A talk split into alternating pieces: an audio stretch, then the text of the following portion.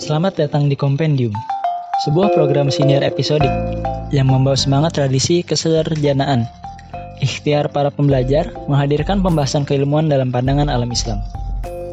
Program Kompendium ini dipersembahkan oleh Cadik, lembaga yang mengenal pandangan alam Islam sebagai pandangan hidup, adab sebagai tolak hati pikiran, dan islamisasi sebagai proses penjadian insan kamil. Selamat mendengarkan. Saya Naufal Afif mewakili teman-teman studi Cadik Research Cluster Sejarah. Kita akan sajikan sebuah artikel yang insya Allah bergizi, judulnya Metode Pengajaran Sejarah Menurut Hamka. Penulis artikel ini berjumlah tiga orang, yaitu Pak Masud Taimen dimimpin oleh dua corresponding author, yaitu Ustadz Adian Husaini dan Ustadz Tidin Saifuddin. Sebelum lebih jauh, kita kenalan dulu dengan siapa di balik terbitnya artikel kita ini. Nah, Artikel kita ini berasal dari jurnal Pendidikan Islam Tadi Bunda volume 3 nomor 1 tahun 2014. Pertama kali diterbitkan oleh LPPM Universitas Ibnu Khaldun UIK Bogor, terbitnya setahun dua kali, yaitu pada bulan April dan Oktober. Dari enam grade yang ada, jurnal kita ini sudah mendapat akreditasi ilmiah Sinta 3. Grade tertingginya sendiri adalah Sinta 1. Akreditasi Sinta 3 atau S3 itu diberikan pada tanggal 14 Januari 2019 oleh Direktur Jenderal Penguat Riset dan Pengembangan Kemenristek Dikti dengan masa berlaku 5 tahun. Menurut keterangan di laman resminya, jurnal Ta'tibuna ini memiliki lingkup studi dasar-dasar pendidikan Islam, yaitu filsafat, sejarah, dan karakter pendidikan Islam. Berikutnya ada pengembangan lembaga Islam, yaitu mencakup pengembangan kurikulum pendidikan Islam, metode pembelajaran Islam, dan guru pendidikan Islam dan lainnya, serta studi tentang konsep pendidikan Islam yang mencakup pemikiran tokoh pendidikan Islam terkemuka, teks sunnah Quran, dan lainnya. Nah, artikel kita ini ditulis oleh tiga orang dari latar belakang institusi yang berbeda. Pertama, ada Pak Masud HMN, yang merupakan seorang akademisi dari Universitas Muhammadiyah Prof. Dr. Hamka Jakarta. Kedua, ada Ustadz Dr. Adian Husaini dari Universitas Ibnu Khaldun Bogor dan Pak Didin Saifuddin yang berasal dari Universitas Islam Syarif Hidayatullah. Baik. Kini kita masuk ke pembahasan isi artikel. Artikel ini total punya 25 halaman termasuk daftar pustaka. Struktur artikel dimulai dari judul, abstrak, pendahuluan, metodologi, hasil dan pembahasan. Diakhiri dengan kesimpulan. Di bagian abstrak, secara singkat dijelaskan gambaran perjalanan hidup Buya Hamka. Faktor pendorong beliau menyukai sejarah sejak kecil, lalu cara belajar beliau di bidang sejarah, sampai bisa menghasilkan beberapa karya. Bukan sembarang karya, tapi karya yang memuat kerangka berpikir kesejarahan atau historical thinking framework. Karya yang dimaksud itu antaranya ada Ayahku dan Sejarah Umat Islam. Berdasarkan sejarah hidup dan karya-karyanya tersebut, menurut penulis artikel, ternyata kita dapat menyusun suatu konsep pengajaran sejarah. Tentu ini berharga yang dapat diterapkan dalam dunia pendidikan saat ini. Kini kita masuk ke bagian pendahuluan. Para ahli sepakat, Al-Quran memang syarat kisah. Menyampaikan pesannya adalah melalui kisah-kisah. Bukan sembarang kisah, tapi kisah kejadian masa lalu untuk diambil pelajaran bagi manusia. Semangat kepedulian terhadap sejarah ini terlihat juga di jejak para ulama. Makanya, banyak ulama yang selain menafsirkan Al-Quran, juga menuliskan kitab sejarah, seperti At-Tabari, Ibnu Katsir, dan termasuk tokoh kita Buya Hamka. Hamka dikenal sebagai ulama pujangga yang melahirkan banyak karya dalam berbagai bidang. Karya-karyanya tersebar luas di dunia Melayu, Hamka tercatat memiliki lebih dari 100 karya di bidang sastra, tasawuf, akhlak, dan juga sejarah. Beberapa bukunya yang terkenal adalah Kapal Van der Wijk, terbit 1937, Tasawuf Modern, terbit 1939, Lembaga Hidup, terbit 1951 sebanyak 3 jilid, Sejarah Muhammadiyah di Minangkabau, terbit 1974, dan Sejarah Umat Islam terbit dari tahun 1949 sampai 1961 sebanyak 4 jilid. Sudah jelas, karyanya dalam sejarah begitu luas dan mendalam. Tapi sayangnya, Hamka hanya disajikan sebagai pelaku sejarah. Dalam historiografi Islam modern di Indonesia, ia seakan-akan tidak cukup diakui sebagai sejarawan. Hal ini agaknya disebabkan dua hal. Pertama, perkembangan pesat sejarah sebagai ilmu, serta yang kedua, dominannya sejarawan akademis. Ilmu sejarah dilembagakan dari tingkat sarjana hingga pasca sarjana, sehingga seorang sejarawan seolah diragukan kepakarannya jika tidak dididik secara formal dalam bidang ilmu tersebut. Istilahnya, kalau zaman sekarang, Hamka dipandang sebagai seorang sejarawan informal, bukan sejarawan akademik. Meski demikian, ada pendapat menarik dari sejarawan senior LIPI, Pak Taufik Abdullah. Pak Taufik ini menulis tentang Hamka dalam Oxford Encyclopedia of the Modern Islamic World. Menurut sejarawan senior ini, dalam tanda kutip, sebagai pengkaji sejarah yang kritis, Hamka tidak saja menjadikan masa lalu hidup kembali, melainkan juga berhasil menemukan pesan-pesan moral yang dikandung sejarah dalam masa kini. Nah, sebenarnya, bukankah ini yang menjadi tujuan akhir dari pendekatan berpikir historis dalam pendidikan sejarah, yaitu untuk menemukan pesan-pesan moral? Hal inilah yang selalu dilakukan Hamka dalam karya-karyanya. Capaian yang diraih Hamka di bidang sejarah ini, uniknya, di antaranya diperoleh dengan belajar secara otodidak Kenyataan ini patut juga dijadikan ilham dalam menelusuri bagaimana Hamka membentuk dirinya sendiri sebagai sejarawan dan bagaimana proses berpikir historis itu terpantul dalam karya-karya sejarahnya sehingga dapat kita rumuskan menjadi konsep pendidikan sejarah menurut Hamka. Sekarang kita masuk ke metodologi. Bahasan metodologi ini berupa sumber data, objek penelitian, dan teknik analisis. Objek yang diteliti adalah konsep pendidikan sejarah menurut Hamka yang digali dari cara Hamka belajar sejarah dan dari cara Hamka menggunakan metode berpikir historis dalam karya sejarahnya.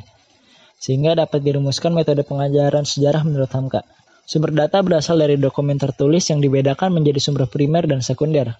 Sumber primernya berupa buku-buku karya Hamka, seperti Kenangan-kenangan hidup 4 jilid tahun 1950, untuk menggali cara berpikir historis, sumber primernya adalah buku Ayahku, karya-karya Hamka yang lain, terutama Tafsir Al-Azhar, Sejarah Umat Islam, serta Tuan Rao juga termasuk ke dalam sumber primer yang melengkapi kedua sumber tadi.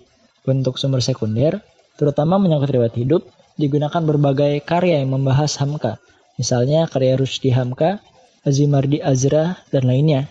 Penelitian dilakukan dengan metode penelitian kepustakaan dengan teknik analisis deskriptif. Sekarang kita masuk ke bagian hasil dan pembahasan. Di awal pembahasan disebutkan bahwa sebetulnya tidak secara jelas Hamka membuat wacana mengenai konsep pendidikan sejarah. Namun mengingat kepeduliannya terhadap sejarah dan tercermin dalam sejarah hidupnya, maka dapat ditarik satu benang merah yang menggambarkan konsep pendidikan sejarah Hamka. Tapi sebelum lebih jauh, kita perlu pahami dua pemaknaan, yaitu sejarah sebagai ilmu dan sejarah sebagai ibroh. Yang pertama, sejarah sebagai ilmu. Ada sebuah ungkapan Hamka yang menanggapi karya perlindungan Tuan Kurau. Dalam kutip, bagi saya sejarah itu hanyalah fakta dan data. Bukti dan catatan yang kita terima daripada orang yang dahulu daripada kita. Dan kita tidak melihat sendiri lagi kejadian itu karena ruang dan waktunya sudah lampau. Oleh karena itu, untuk menilai, mempertautkan di sana sini, perlulah kita pakai pikiran kita, yaitu pikiran yang teratur, Pikiran yang teratur itulah yang mempunyai peralatan berpikir. Premis 1, premis 2, dan kesimpulan. Jadi, dalam belajar sejarah, logika merupakan hal yang sangat penting menurut Hamka. Sebagaimana juga disebutkan sejarawan Benedetto Croce, history, being the individual judgment, is the synthesis of subject and predicate, or representation and concept. The intuitive and the logical elements are both indispensable to it and both are bound together with unseverable link. Jadi senada dengan Hamka, sejarah merupakan penelitian individual yang memerlukan intuisi dan logika. Intuisi adalah akal sehat, sedangkan logika adalah keteraturan berpikir yang didasarkan kepada silogisme.